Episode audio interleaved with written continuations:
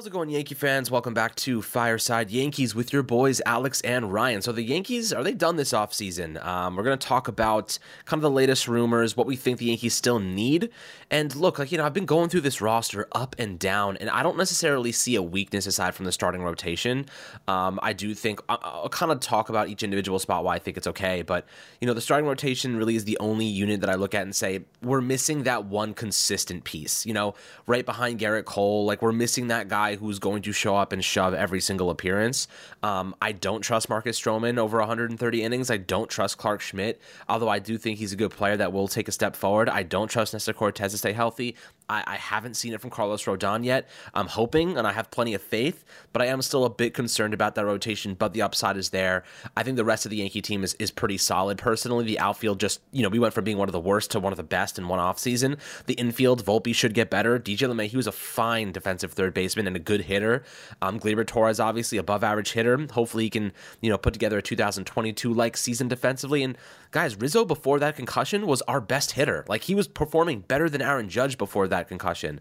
Um, now I don't think he's better than Aaron Judge. I don't think he's going to hit better than Aaron Judge. But if he can actually bounce back and showcase even a glimpse of what we saw during the first 53 games of the 2023 season Rizzo in the five spot or the six spot is going to be insane value in production. We're not talking about that enough. He's been our number two hitter the last couple of seasons, but now you don't even need him in the top half of the batting order. You can put him at five or six, middle batting order, bottom. And man, that type of production and, and, and value is going to be very, very beneficial to this Yankee team. But, you know, Ryan, what are you thinking right now in terms of what the Yankees do need? Do you think that we're done right now? Cashman had a couple of quotes today on MLB radio suggesting they are still scouring the trade market, considering free agents. I don't think they're necessarily done just yet, but I don't think we're going to see any more big, monstrous moves. Yeah, so I, think that there are a couple of interesting factors here that pertain to their minor league depth, right? Like how much do they trust their minor league depth to give them what they need uh, in the rotation in case of an injury? Now, personally, I'm a little bit uh, a little bit skeptical of the idea of all right, we could just go to our farm system and just churn out a bunch of guys who are going to help us, um, just because of the fact that you're going to have guys who aren't necessarily fully stretched out as starters. Uh, guys like Luis Gil come back from surgery. Yoendrys Gomez didn't complete uh, a single outing with five innings last year, so you'd have to stretch him out a little bit.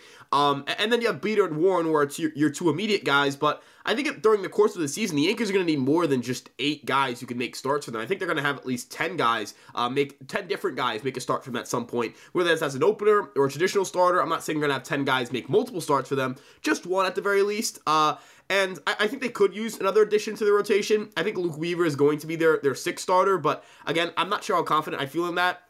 I've said this before, but you know, Luke Weaver's a guy that the Yankees obviously have a lot of belief and a lot of faith in, and you have to, uh, you know, give them the chance to let that work out or not work out. Um, but projecting him for above average run prevention would be foolish. That would be, you know, that's not that's being very optimistic. That's putting on some rose tinted glass and saying, "Yep, he's going to go out, go out there and be one of the better pitchers in uh, the American League." I, I just think that's a little bit much. Could he be an average run preventer? Could he be slightly below average and give you some volume? Sure, but you can't really look at him as a impact starting pitcher. There's a reason why he got only two million dollars. There's a reason why you know he wasn't getting ten to eleven million dollars like we just saw Luis Severino get. What? Uh, $13 million and he's injury prone and he was terrible last year. Whereas Luke Weaver's not getting $13 million. I think that kind of indicates, you know, where the market value is on him. And you know, I, I, think the Yankees could benefit from adding a guy, uh, maybe to even their AAA system, like somebody who uh, has a, a, track record of being stretched out as a starter and, and has some good stuff and, and could make a start here or there. Uh, I think the, the Giants are a team that has a plethora of guys like that. I think the Yankees could certainly be interested in their talent pool, and the Yankees do have something that would be of interest to the Giants in Oswald Peraza, since their president of baseball operations, uh, Farhan Zaidi, mentioned specifically wanting a young, defensive, athletic shortstop, and that's kind of what Peraza is. So maybe that is right up their alley.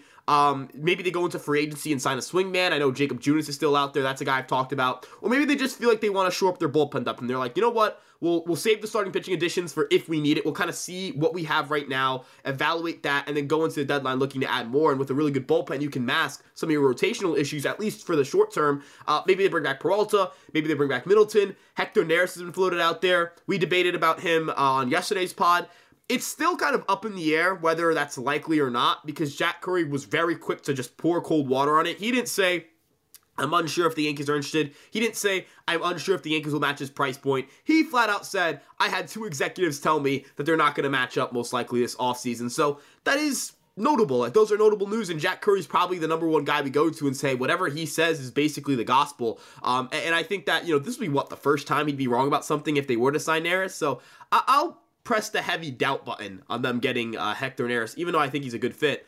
But ultimately, when you start looking at that pitching market, I know that Mark Feinsand reported that like the best, the only offer on the table for Blake Snell this all, all at any point in the offseason was was from the Yankees at six years, 150 million dollars. But do you think that the Yankees sign Marcus Stroman so that they could say, "Hey, we're just waiting for when Snell's price drops"? I think they're out on Snell. I don't think they're in on Snell. Maybe if Snell were to miraculously say, "I'll take a deal where I can opt out after year one, or you guys can, you know, cut me loose after year one," maybe they'd be interested in that. But Alex, and, and I'll let you kind of go off of this point here. I think if they make any additions, it's either a bullpen one or not like a like a depth starter. We're not talking a nine figure contract, uh, or we're not talking like a superstar, Cy Young caliber kind of guy entering this rotation between now and spring training.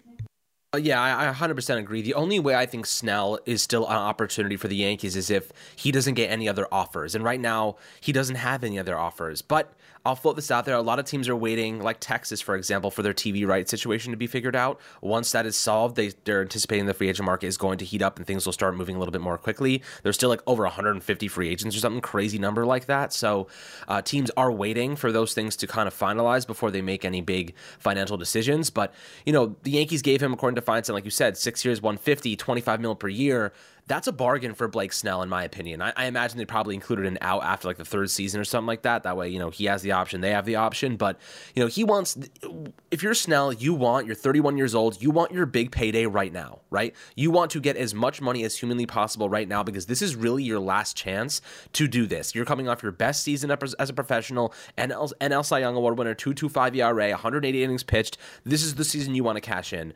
Um, so they're not going to bend the knee to a team like the Yankees that are trying to get him at a bargain value, which $25 million for his arm, you know, he obviously helps you in your quest for a World Series this upcoming season and the next two or three years before I think we see like that significant regression and that contract looks like hell. Um, that's kind of why I think it, Cashman's doing a good job of not bending the knee to his demands because that contract, I mean, you know, you look at his his career averages. You look at how many innings he's pitched over 180 innings twice. I mean, this past season he was at 180 only once before that. He had five consecutive seasons. Um, you know, or four the four seasons prior to 2023, he had never pitched over 128 innings. So you know, you look at that those numbers. That's like where Marcus Stroman's landing, uh, like around 130 innings at similar production in terms of the numbers. So you're like, I'm going to pay 25, 20, 30 million dollars for that because he's had one great season in the last 5 years. That's the same tale that we that we spoke about with Cody Bellinger. Over the last 4 years, he's had one great season and you're going to pay him 25, 30 million dollars for that one great season when the averages suggest there is going to be regression. You're going to be disappointed in the expectations you actually um, of what the tangible results are. So, with that being said, I like the idea of trading for a player. You mentioned um, Edward Cabrera.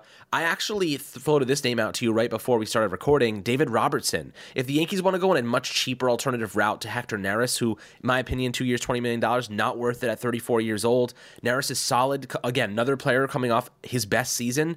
You're gambling on that. You know what I mean? You're gambling he's going to run back his best year as a professional, and his postseason numbers are not very good. I like David Robertson a lot. He's going to be a one year deal candidate, 38 years old. He's older, but he's been really effective over the last couple seasons. He pitched 65.1 innings last year, had a 303 ERA. However, before he was traded from the Mets to the Miami Marlins, he pitched 44 innings with the Mets, had a 205 ERA. The guy was lights out. He was killing it. Solid ground ball rates, solid left on base percentages. Doesn't give up many home runs. Um, you know, at least, you know, maybe around league average. He's a good pitcher right now, and he's cheap, and he offers you a lot of depth.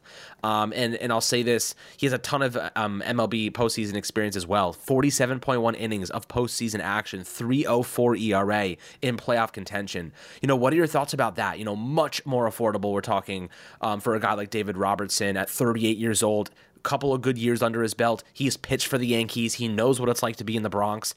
I like this as a more affordable one year deal than going after Neris on a two year, $20 million deal. I know Robertson's a little bit older, but I like his veteran leadership. I like the fact he's been good over the last couple years. He's pitched over 60 innings. He can he can help you in high leverage situations.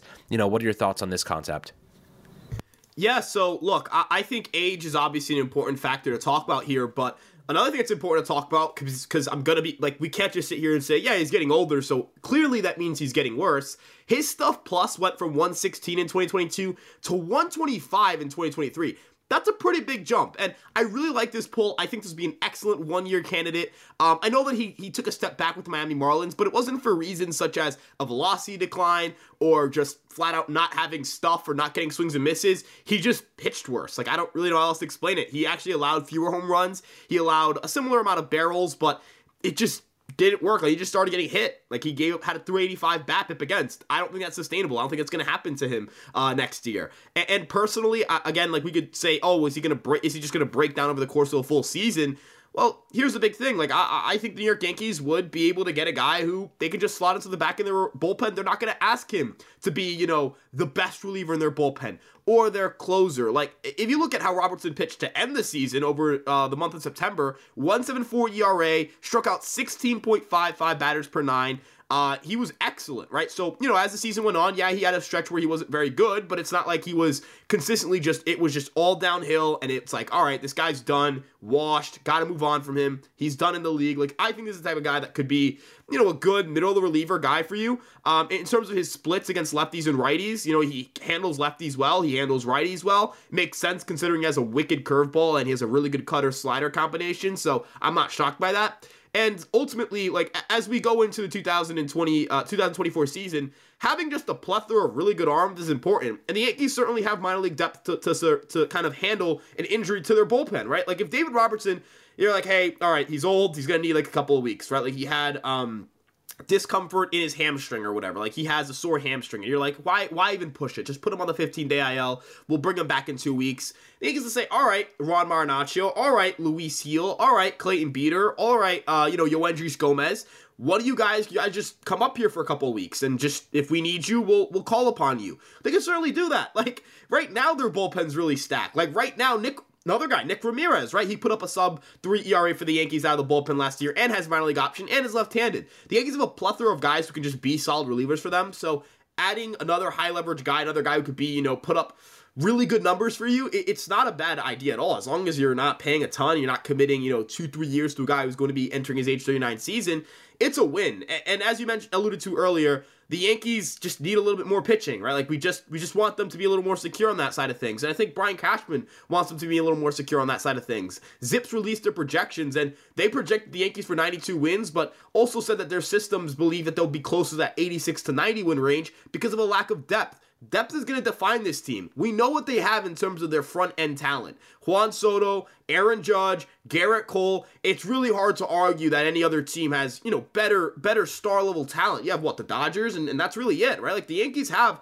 a plethora of like they have a lot of top 15 players, right? Like they probably cover up a third of the top 15 list for MLB players in terms of just hitters in the league. What they've got two of the three or four best in all of baseball. It's just a matter of all right, is Alex Verdugo going to be the 20th best left fielder in baseball or the 12th best left fielder in baseball? Um, you know, is Marcus Stroman going to be the uh, um, you know, a, a the number 60th pitcher in baseball or the number 40 or 30th best pitcher in baseball? Is Rodon the worst pitcher in baseball or can it be a top 20, 25, even 30 guy I'd take? Right? Those are the questions the Yankees are asking at this point. If Aaron Judge is anything less than one of the 10 best players in baseball next year, I'd be shocked. Same thing for Juan Soto. If Gerrit Cole has won anything other than one of the best 10 best pitchers in baseball next year, I'd be shocked as well. So, you know, ultimately adjusting the depth to be good enough. You just need everybody else to be good enough, and you need to make sure you make the right addition at the deadline. Guys are going to get hurt. Guys are going to underperform. There are going to be guys in this team that we expect to bounce back, or we hope to bounce back, or we hope to get better in pinstripes that just don't, right? Maybe it's Alex Verdugo. Maybe it's Anthony Rizzo. Maybe it's Giancarlo Stanton. Maybe it's DJ LeMahieu, right? Maybe it's Anthony Volpe. Who knows, right? But there are gonna, there at least one or two of those guys aren't going to work out. That's baseball, right? Um, you just need to make sure that at the deadline you're positioned to make those acquisitions to make the team better. Which, looking at their farm system, they very much are in a great position to make deadline moves. And then on top of that, making sure that the uh, enough of your guys convert and have the seasons they're projected to have. Because if they do, the Yankees are gonna be really good next year. And I think Robertson would just be an addition to that depth. And again, just increasing the floor and ceiling of this team, even if it's marginally. Exactly, and you're only going to have to give him a one year deal. He signed a one year, $10 million deal with the Mets last offseason. In fact, he's his own agent. He's actually using agent, so Yankees would be directly negotiating with him. Being that he's going to be 39 years old, I feel like a one year, like $8 million deal is more than enough. and you get out of that right after. You know what I mean? Like you're you you save yourself the the potential of Neris sucking next season and still have to pay him 10 mil in 2025. You move on from Robertson, good veteran arm, you know, still has some juice left in the tank, obviously. Um, I don't mind it. I think this that's a fine low key signing where he's got plenty of MLB experience, plenty of playoff experience, and he's played with the Yankees. And, you know, it's not hard to play for the Yankees. So, or really, it's not easy to play for the Yankees. Um, so, you know, Robertson has that experience. I think that goes a long way personally. But, you know, we'll see what the Yankees do on the bullpen side of things. I think offensively, we're more than good. I think, like you said, we have two of the best hitters in the game, not to mention Rizzo bouncing back, hopefully, Gleyber, you know, taking some big offensive steps forward, uh, Anthony Volpe, hopefully, taking a big step forward in his second season. Verdugo has the capacity to be an above average hitter. Um, this team has plenty. You know, we have plenty of offensive upside in bats and proven uh, commodities, but it really is going to come down to the pitching, in my opinion, as it always does for the Yankees. Like, I mean, aside from last year, I think most of the time it really comes down to the starting rotation and players getting hurt, not living up to expectations. We have a lot of injury concerns, and, and you know, Cashman said it himself. You know, you don't really want to take a gamble on the rotation like we kind of are. You know, we have a lot of bounce back candidates. We have a lot of guys that are coming back from injuries or inconsistencies, and you know, you don't necessarily want to go down that road. But that's why the Yankees are still considering um, adding pieces. I think at some point between now and the summer trade deadline, the Yankees are going to get another starting pitcher. I, I would put money on it. I think could be a guy like Cabrera, could be a guy like Shane Bieber. Who knows? Maybe they want to go all in on a guy like Corbin Burnes because they feel like their team is killing it and they're, one superstar piece away in the rotation from winning a championship. Um, you know, if they feel that way, I would not, I would not, you know, hold it back from Cashman like to try to make a move of that capacity. I think the truth is simple. Like if you have a chance to win a World Series, you take your chance. You know what I mean? If the Yankees you know trade a prospect. They may not want to trade a prospect uh, you know for a, a, superstar level player and that guy helps them win a world series. I don't think that we were going to regret it. You know i would trade spencer jones to win world series in 2024 i imagine most of you guys would probably agree with that. Um, but you know that's that's it's always a what if. You never know if a guy is actually going to end up being that key piece and you know helping you push you over the hump at least. But you know, guys, always happy to hear perspectives down below in the YouTube comments section about this Yankee team, what the weaknesses you think they are, and obviously if the Yankees are going to make any additional moves. It seems like they're still scouring the market, trying to find a good piece for them. Um, we'll see how things materialize, and we got you guys covered on the news on a daily basis. Make sure to like and subscribe as always, and we'll catch you guys on the next Fireside Yankees episode.